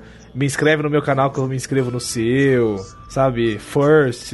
E, e não tava popular. O menino Enzo ainda não tava popular. Mas aí ele descobriu os challenges. o, o- o desafio do Cinnamon. O Ele vai Cinnamon morrer, ele vai morrer. Challenge. Ele vai morrer nessa história aí. Então, aí ele tem que morrer. Ah, eu também ele Tem acho. que morrer. Qual seria o challenge que ele morreu? Cinnamon- ah, como é que é? Cinnamon? Olha, Canela. olha, teve, te- teve um menino aí que morreu de verdade. Cheirou canela até explodir a cabeça. Teve, teve um menino que morreu de verdade, porque a, a- a namoradinha dele quis ver se um livro parava uma bala. Puta merda. eu vi. Ou, ou isso Eu vi ser uma isso lenda aí, urbana cara. e eu já caí. Cara. Pode ser também. Não, é verdade. Não! Tive uma ideia. Tive uma ideia. O menino Enzo descobriu que a noz moscada numa quantidade muito alta dava barato. Porra. Essa parte é verdade. É verdade. e aí ele começou a cheirar a noz moscada, velho. Doidado. Falou, ó, Nossa, ele, ele começou, ele começou a fazer review de droga. Porra, olha aí, ó. Não, assim, sabe o que ele pode fazer? Ó, pra você, ele, pode ter te estipulado, menino Enzo, ele pode ter feito um vídeo de challenge mais, mais tranquilinho, sabe? droga. Ver quanto tempo ele fica sem respirar, né? Ver se o livro aguenta uma bala. Aí, Ter feito um desafio de ver quanto tempo ele fica sem respirar dentro de uma banheira de Nutella e acabou morrendo. Fui, fui chamar esse neonazista de Por comunista, veja no que deu. Coisa perigosa. Nutella. Porque tem que, lembra que tem que ter moral na história. sim, eu vou pegar esse exemplo do João e assim, ele quase morreu. É por isso que o vídeo dele ficou popular. Então ele falou: ó, se esse vídeo bater 300 mil likes, recorde de likes, eu vou cheirar noz moscada. Quantas noz, noz moscadas eu consi- vou conseguir cheirar? E o vídeo bate 300 mil likes. Ele Esqueceu. noz moscadas. É, porque ele esqueceu que, na verdade, tem que ralar noz moscada pra cheirar e tentou cheirar E ele cheirou inteira. e ficou entalado. um floco gigante no nariz, né? Floco nada, noz moscada é, um- é grande o negocinho, sabe? Dá um. Cara. Você manja aqueles amendoim, amendoim japonês branquinho? é Sim, mais ou menos sim. daquele tamanho. E o menino Enzo acaba falecendo numa live. Ele fez uma live ao vivo mostrando o desafio e acabou morrendo nessa live. E ele volta pra assombrar todo mundo que gosta de. Todos esses adolescentes que querem fazer vídeos de react challenges e, e coisas do tipo. Ele aparece atrás dos vídeos, sabe? Não, ele, aí ele morreu e Tá, mas acabou. o que acontece? Ele volta pra assombrar as crianças. Mas peraí, peraí, peraí, peraí, não, calma, calma. Quais são as condições pra ele voltar? A gente tem que ser assim: todo mundo que for fazer uma live de desafio a partir de 2060 tem que ter cuidado, tem que ter, algum, tem que ter alguns cuidados por causa. 2060 não, é mais, 2084. Tem que ter cuidado por causa que, se você não tiver alguns cuidados que eu não sei quais são, vocês vão bolar daqui a pouco, pode ter alguns. Vamos bolar agora, já tem até pode já, já tive uma ter, ideia, pode- já tem uma Veja bem, ideia também. pode ter alguns reflexos depois do vídeo editado do garoto aparecendo na sua live atrás. Ninguém vê na hora, mas depois do vídeo editado ele aparece. Olha aí. Mas, mas edita lá? Se chama After Effects. Pra talvez evitar isso, você tem que ter, você tem que ter uma quantidade que nunca ninguém sabe a quantidade exata de noz moscada no, no, aparecendo Acontece que você. Não, Não, ó, Tá quer ver? Não, Quer não, ver? não, não, Não, não. Aí, Não, tem que ser um- tem que ser um bagulho assim. sabe a quantidade Sabe- específica. Não, gente, não. Entendeu? Nunca A dá gente tá certo. pensando com a cabeça agora 2017. Tem que pensar que em 2084 não vai mais ser YouTube. Não vai ter Não, moscada. não vai. Vai, Todo vai ser mundo. tudo. Ah, fala aí, Lu, como vai ver se tu casa comigo? vai ser, ó, lá na frente a gente vai ter uma diferença muito grande. Então, o, o padrão é todo mundo pedir recordes Não, de não, like. Ele vai quebrando barreiras pra invocar. Cada vez que ele faz um vídeo de react, é um Não, passo eu não pra tô invocação. falando disso. Ah, me- 300 mil likes, ele conseguiu, mais um Não, passo eu não pra tô invocação. falando disso. Eu tô Entendeu? falando, sabe de quê? De tecnologia. Não vai Hum. mais ter computador, não vai mais ter tablet, vai ser tudo embutido na pessoa, vai ser realidade virtual. Então você vai ser conectado diretamente na parada. O que dúvidas, você mas- vai acessar 2084, não sei não, cara. O que você vai. Vamos dizer que 2084 já seja tudo embutido, já seja tudo. A Google se aliou com, sei lá, mas o que com a Apple e, e lançaram a parada embutida no ser humano e agora você não acessa a internet diretamente de algum aplicativo na sua cabeça. Então, você Ai, ai. entrar em, no- em um canal que pode se chamar YouTube ou pode se chamar vídeos ponto alguma coisa no futuro, que vai ser o, antecessor, o predecessor do YouTube, então você tem que. Você tem que ter cuidado por causa que essas experiências vai ser tipo aquele filme Estranhas Ilusões lá, que o cara ele realmente vivencia a parada, vai ser tipo realidade virtual. Então você tem que ter cuidado com algum tipo de vídeo que você acessar, que você pode ter alguma parada zoada na sua cabeça aí, cara. Se você acessar o vídeo proibido do moleque que em 2017 morreu, ele- você se fode. Não, vai, vai, imagina, imagina o seguinte, ó. Você tem que ser o mais genérico possível. Então o cara não fazia vídeo pro YouTube, ele fazia vídeo pra, É, pra internet. internet. Podia ser YouTube, podia ser Vimeo.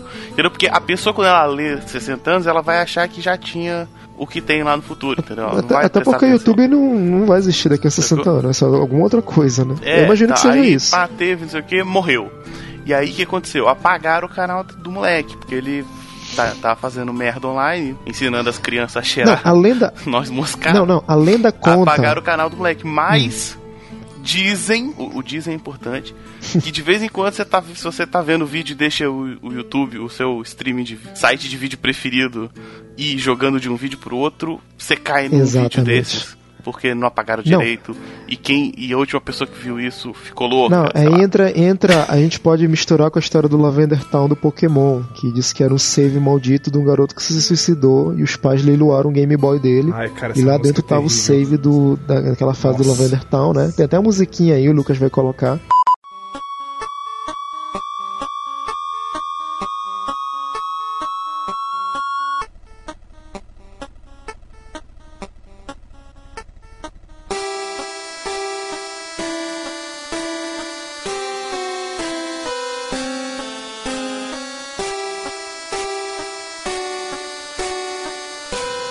Musiquinha tenebrosa.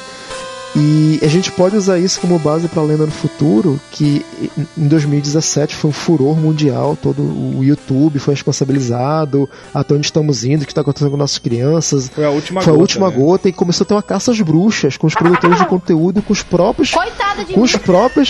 Com os, casas bruxas é, é Colocação expressão. mal feita, expressão, tá? Eu sei. E, Eu, cara, eu adoro fazer essas brincadeiras assim no meio. E, cara, responsabilizar uma coisa lá ótima, assim, não, a culpa é do YouTube, que do Google, esses filhos da puta ficam insinuando e tal, beleza. Apagaram o vídeo de todos os servidores, só que sabe como é que era. Tem sempre a internet de- Deep Web e tem a internet russa e chinesa, né? Ficou lá guardado e algum rincon Archive.org. e algum filho da puta desse em 2084 tá lançando esse vídeo, tá soltando por aí, vez ou outra, pra ir pra internet de verdade, no caso. A, a que hoje em dia já não tá mais na internet, já tá na realidade virtual da galera, da cabeça da galera. Sim. E é o desfecho que, que pode ser? A pessoa assiste, fica obcecada e enlouquece e morre? Pode ser.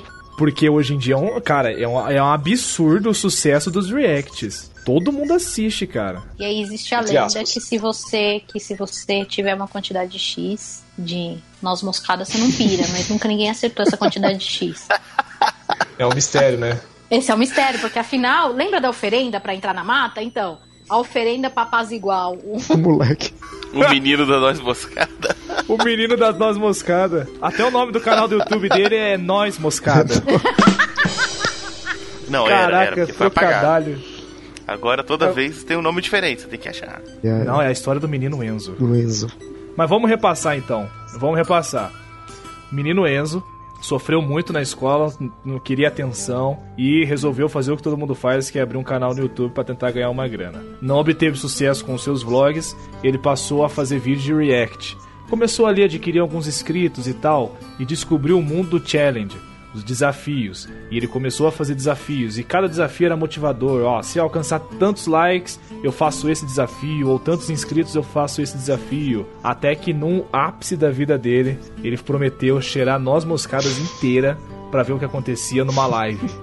E ele faleceu nessa live. 84 anos depois, 80 anos depois, essa história retorna. E nisso, depois resolvem. Esse vídeo se perdeu, foi um caos na época, todo mundo ficou assustado e tal. Foi o, sabe, é o basta, é a última gota da parada. E isso, a live sumiu, ninguém mais achou. Só que ela foi levada para um outro local, para uma deep web, para um archive.org, para a comunidade russa. e essas pessoas, depois de 84 anos, descobriram esse vídeo. E aí o que que acontece? Não, assim, eu acho, eu acho que tem que ser, de tempos em tempos alguém tenta reupar, ele fica pouco tempo no ar. Porque tem que ter o, a coisa que vai acontecendo, Cíclica. sabe? A pessoa fala assim, ah, eu tenho um primo Uma coisa meio viu. it, né? Durante, uhum. durante de 20 20 anos, alguém tenta é, fazer uma assim, não, aparece, mas é. ninguém viu. Aí é paia. Mas não, tem que tem, tem, aparece de vez em quando, eu tenho um Mas não é só aparecer. Viu. Ainda pra não, piorar não, não. o lance, ainda pra piorar o lance, a, a noz moscada tá em ritmo, tá em, tá em, tá em extinção, tá difícil de achar. Mas não é só apareceu não, o William. Tem que matar, tem que matar. Tipo, de, sei lá, tantos e tantos anos alguém morre misteriosamente e quando vai ver lá nos stories do cara, tem lá uma, sei lá, uma sintaxe que diz que é referente a um vídeo que foi deletado. E porra, como é que o cara morreu? A última página do cara acessou é essa. Que porra é essa? Porra, é aquele vídeo deletado. Mas pode ser também uma coisa pior do que matar. E ele morre como? Não, não, é pior, tá caído pior. na frente do computador. É, asfixiado. Sai sangue do e nariz. Encontra, e aí encontra o sangue no nariz. Uhum. E aí ninguém sabe explicar como ele encontra uma noz moscada no cérebro. Puta que pariu. E o mistério continua. Esse vídeo vai aparecendo de tempos de em tempos. tempos em tempos aparece. Tá aí. E agora, para ficar uma coisa mais contextualizada, vamos à narração original com música e dramatização aqui do Playcast.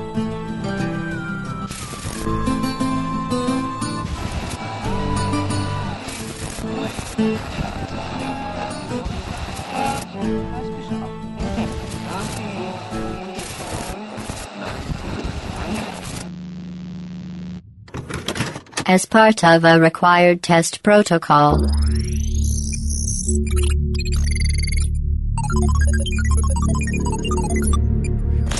Tá ligado isso aqui? som, som, teste. Bom, então é hora de falar definitivamente sobre isso e acabar com qualquer especulação sobre o menino Enzo. O que será dito aqui é de extrema importância para o nosso mundo.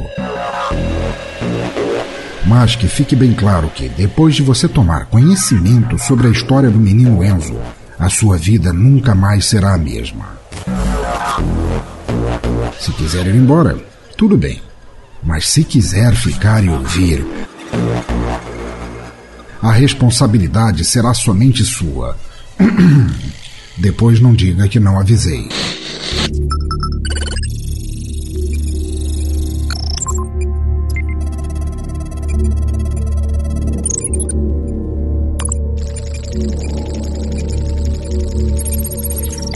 We will stop enhancing the truth in 3, 2,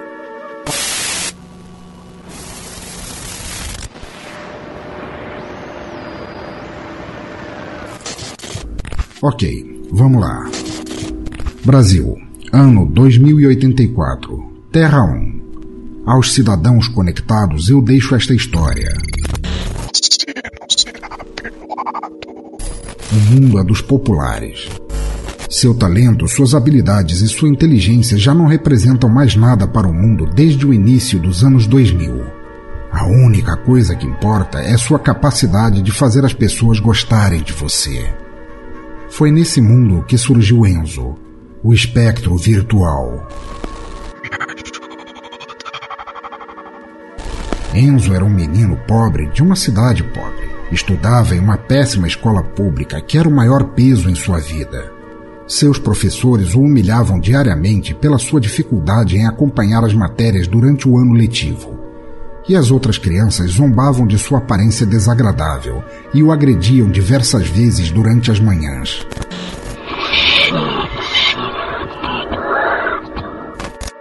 Sua família era absolutamente desestruturada. Nunca chegou a conhecer o pai. Seus parentes se distanciaram e o abandonaram junto com sua mãe, uma viciada em álcool que mal conseguia cuidar de si mesma. Mas um dia, Enzo ganhou um celular. Sua mãe havia roubado uma loja durante um de seus episódios de bebedeira descontrolada e trazido o aparelho para o filho.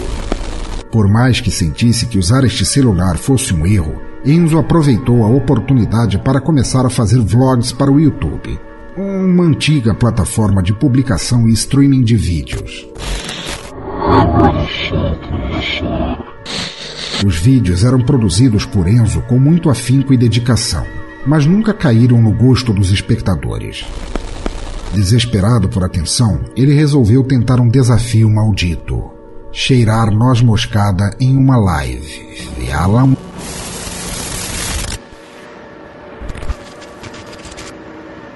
A internet logo ficou maluca ao saber das pretensões de Enzo. No dia da live, 300 mil pessoas pararam para assisti-lo. Porém, houve um grave acidente. Brincando com as nozes, o menino acabou engolindo uma e morrendo engasgado, ao vivo.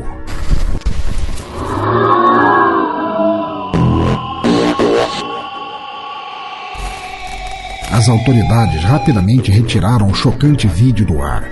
Porém, o ódio acumulado no menino Enzo permaneceu no mundo como uma sombria entidade caçadora de almas populares. Seu único contato com o mundo físico é por meio de cópias do vídeo de sua morte, que circulam nos mais diversos sites e são apagados e repostados constantemente.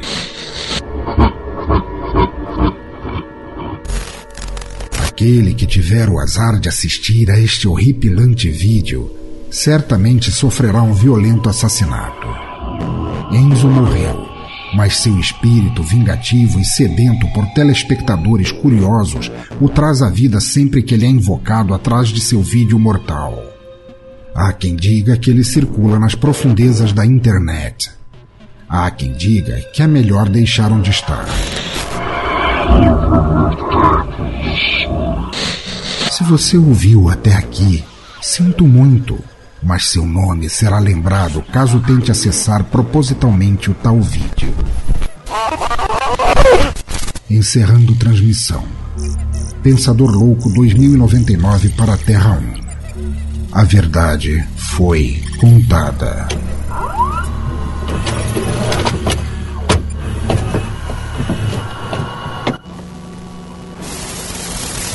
Well done, good job. We will stop enhancing the truth in three, two. Sou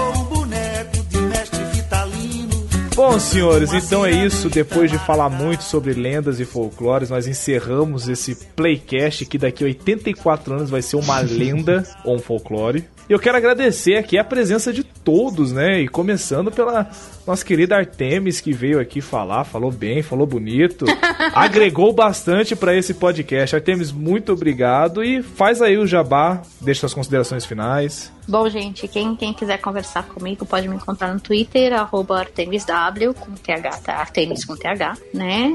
Sim. eu sou meio, meio esquecida do, do, do- é esquecida do Twitter, mas assim, mandou, mandou direct, mandou mensagem, tentou falar, assim. Eu respondo, tento. e também tem, óbvio, né? Aham. Tem um, tem um podcast que eu faço parte, que é o Animesphere, né? Animesphere.com.br. O Twitter é arroba ff animesphere. A gente posta sobre anime, mangá e cultura japonesa. Tem um cast da gente sobre mitologia japonesa que tá muito legal. Então, vai Boa. lá, vai lá, vai lá que tá. É bem legal. Mesmo. Links na descrição desse episódio. E eu quero agradecer também a presença do Vulto. Cara, muito obrigado e, meu, faz aí o teu jabá, suas considerações finais. Você está participando de um Playcast lenda, de um podcast lenda, lendário. Primeiramente, obrigado pelo convite. Muito bom vir aqui falar de lendas, mitos, noz moscada e Enzos. né? É, É o pacote completo. sempre bom falar de Enzos. Vou até postar no Twitter. Hoje eu falei sobre nós moscadas, lendas e Enzo. A gente podia, todo mundo podia mostrar, né? Vou postar, né? Pode. Lendas, Nós Moscada Sim, sim. e Enzo. Para... Vamos lá. Um dia vocês vão entender. Daqui a 84 anos vai fazer sentido, né? Ótimo! Caraca, eu vou postar agora. Tô postando agora. Ai, ai. Bom, você me encontra lá no portal Cultura Nerd Geek, lá na aba de podcasts tem o meu podcast, o Observador Quântico, que é um podcast de divulgação científica. Eu tento descomplicar alguns temas da Uhum. ciência aí, em 15 minutinhos, 20 minutos no máximo cada episódio. E também eu tenho um blog pessoal, lugarnenhum.net, onde eu falo umas bobagens, falo de trailer e curta, basicamente. Boa, boa. Cara, fica o convite aberto pra você retornar também, pra Artemis retornar, né? A porta estará sempre aberta. Quero agradecer ao senhor Sebastian, que deu aquela força maravilhosa, que trouxe vocês até a gente pra gravar. Querido Sebs, eu sei que você falou que é clichê, mas deixa aqui as suas considerações finais aí, o teu jabá. Fale deste podcast que vai sair em breve também. Então, sou lá do Apenas um Cast, podcast sobre cotidiano. Você pode encontrar a gente lá no Twitter, no arroba aumcast. E em breve tá saindo um episódio sobre clichês de podcast que o Lucas participou também. E tá ficando bem legal, cara. Quando sair aí, aviso todo mundo, vou marcar a galera toda. E já tô acabei de postar aqui: Enzos, Lendas e Noz Moscada. Daqui a 84 anos vocês vão saber. Eu também postei aqui, ó. Hoje eu falei sobre lendas, enzos e noz moscada. Daqui a 84 anos você vai entender. Eu também postei. Boa, boa. E João, querido João. Oi. Cara, obrigado. Sei que é difícil gravar da sua casa. Mas, cara, faz aí. ô, Agora é hora de você falar um pouco, né? Que você também tá escrevendo bastante com temas relacionados a esse que a gente gravou. Faz aí o teu jabá, fala aí, cara. Eu escrevi um livro recentemente, Departamentos de Boa Morte, que é sobre um senhor de idade que acaba é, reencarnando no corpo de um filho do Boto. Olha aí. Como está tudo ligado. Caramba, Eu acho que o Lucas vai deixar o link aí. Quem quiser comprar, tá cinco reais na Amazon. É, fica dois pra eles, três vem pra mim. Já dá passagem pra eu ir procurar um emprego. Quem quiser comprar vai estar ajudando bastante. E você tem algum projeto que você tá envolvido aí, que quer falar também? Arranjar um emprego. Arranjar um emprego, tá bom. Um emprego É, para um Dela projeto Torre. Hashtag. importante. Um emprego para Dela Torre. Bom, senhores, então agradeço a presença de todos, agradeço você, ouvinte, por ter ouvido até aqui. A gente se vê daqui a 15 dias. Um forte abraço e até lá. Falou, tchau, tchau. Pensei que você ia falar. ainda bem, achei que era daqui a Ah, 80 é, também. é, Eu é, falo eu, ia isso. falar que, eu achei que você ia falar assim. Nossa, bem mole. A ligação será atendível daqui, em 84 anos. Pronto.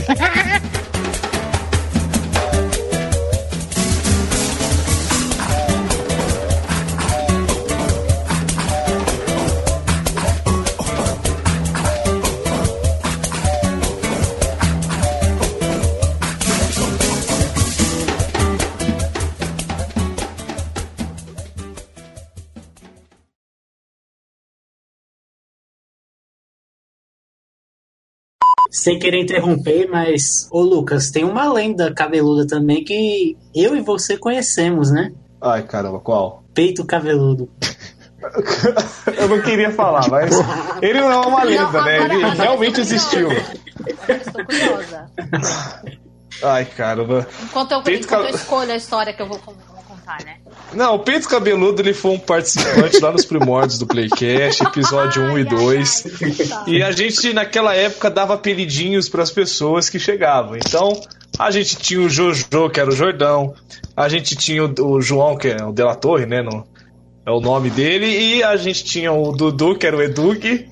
E também tinha o, o Ícaro, que a gente achou ele para gravar, tá precisando de alguém para gravar, postou no Facebook, ele se ofereceu, a gente chamou ele. Aí alguém viu uma foto dele lá, viu que ele tinha o peito Ai, cabeludo, Deus. fez um comentário ao vivo e falou: não, agora a partir de hoje o seu apelido é peito cabeludo. E ficou. Ô, coitado. Inclusive, um Então. abraço pro peito cabeludo.